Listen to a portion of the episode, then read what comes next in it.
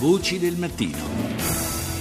E parliamo ora di influenza, il picco di casi atteso proprio in questi giorni, mentre durante le feste appena trascorse sono stati tanti gli italiani che si sono ammalati.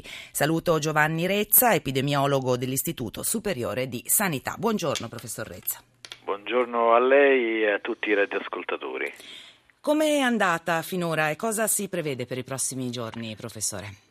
Finora diciamo che è andata benino, nel senso che il virus è vero che ha iniziato a eh, circolare soprattutto eh, sotto le vacanze di Natale, però l'incidenza, anche se ha superato il livello soglia, eh, rimane ancora abbastanza bassa, specialmente rispetto al, agli anni passati. Noi ci aspettiamo però che chiaramente eh, adesso cominci a salire il numero di nuovi casi, a salire la curva epidemica fino a raggiungere un picco che in genere dopo si verifica verso la fine del mese o all'inizio di febbraio. I problemi avuti in autunno con i vaccini anti-influenzali, che conseguenze hanno comportato adesso che appunto ci avviciniamo ad una stagione di maggiore contagi? Beh, qualche problema potrebbero purtroppo comportarlo eh, visto che si sarebbe verificata sino una contrazione di circa il 20-30% rispetto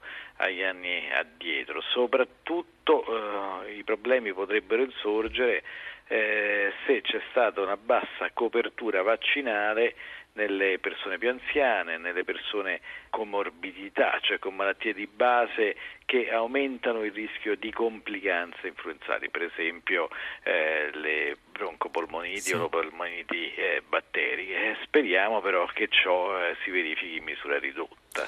Ecco, ma ci si può ancora vaccinare?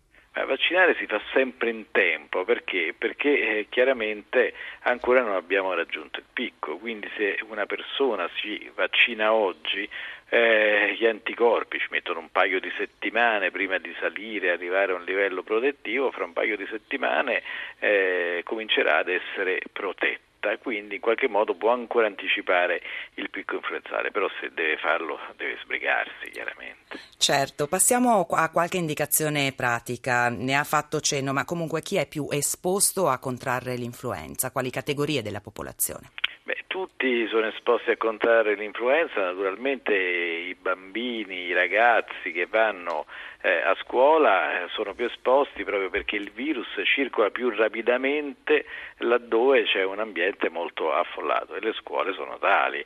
Eh, chiaramente dopo i bambini possono portare l'infezione dentro le case e lì diventano a rischio non solo i genitori che magari frequentano anche loro eh, uffici che possono essere più o meno affollati, ma anche i nonni. Allora questo è il motivo per cui diciamo che le persone anziane devono eh, vaccinarsi. Naturalmente i bambini superano l'influenza più agevolmente rispetto alle persone più anziane.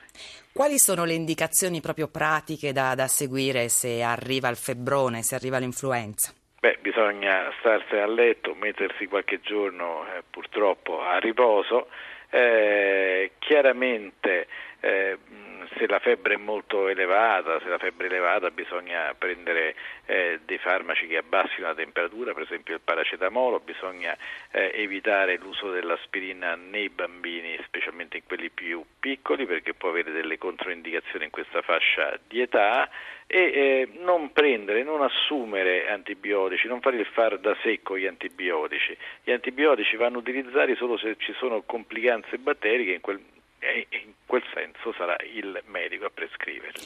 Una volta guariti, professore, dopo quanti giorni uscire, tornare a scuola, al lavoro, a una vita normale senza incorrere nel rischio di una ricaduta? Beh, naturalmente bisogna un po' riguardarsi, però quando eh, la temperatura si è ormai abbassata, eh, se non si hanno più sintomi si può tornare a scuola o al lavoro senza il rischio di infettare altri. Per quanto riguarda eh, le ricadute, beh, quella delle ricadute soprattutto eh, è una questione che riguarda le persone che non si riguardano, quelle che eh, vanno, eh, per esempio escono di casa quando ancora hanno la febbre, sintomi dell'influenza, oppure eh, possono eh, riguardare o essere la conseguenza di eh, infezioni batteriche soprattutto nelle persone più fragili. Quello è il caso in cui bisogna andare dal medico, per esempio, e eh, nel caso assumere anche antibiotici.